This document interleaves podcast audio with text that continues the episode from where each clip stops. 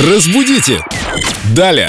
Денис сегодня в костюме. Юля, здравствуйте. Доброе утро. Доброе утро, Юлия. Наша слушательница с- на днях услышала на одном из каналов фразу «костюмированный показ». Как правильно, спрашивает Юлия Севастьянова в группе Эльдо Радио ВКонтакте, костюмированный все-таки или костюмированный? Сказал Денис, поправил костюмчик. Да, костюмчик, что надо. с Что скажете, Юля? черепушечкой. Костюмированный имеет право А, Костюмированный быть.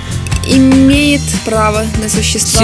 Серьезно? Это устаревающая, уходящая норма. Какой шоумен с бородой И был. действительно, наверное, работники эфира, они как раз последние, кто принимают новые нормы, поэтому понятно, по крайней мере, откуда идет костюмированный. Нас так Но- учил Левитан еще. Но все-таки, если опираться на словарь э, русское словесное ударение «зарвы», «майи зарвы», то это костюмированный уже, хотя в некоторых словарях по-прежнему осталась возможность костюмированный. Спасибо, Юлия. Костюмированный и костюмированный, И если то, и это другое старая гвардия. правильно, И то, да? и другое правильно. Нет, но все-таки костюмированный уже э, более, оно так вытесняет. Все-таки четкой границы, вот оно одно вытеснило, а второе ушло, такого нет. Сейчас уже больше костюмированный, чем костюмированный. Можно к устаревающим формам, э, вот типа костюмированного, э, применять такое понятие, как old school? Олдскул. Это олдскульно. Это олдскул.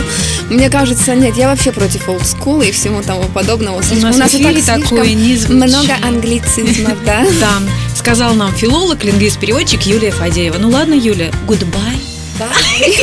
Разбудите! Далее!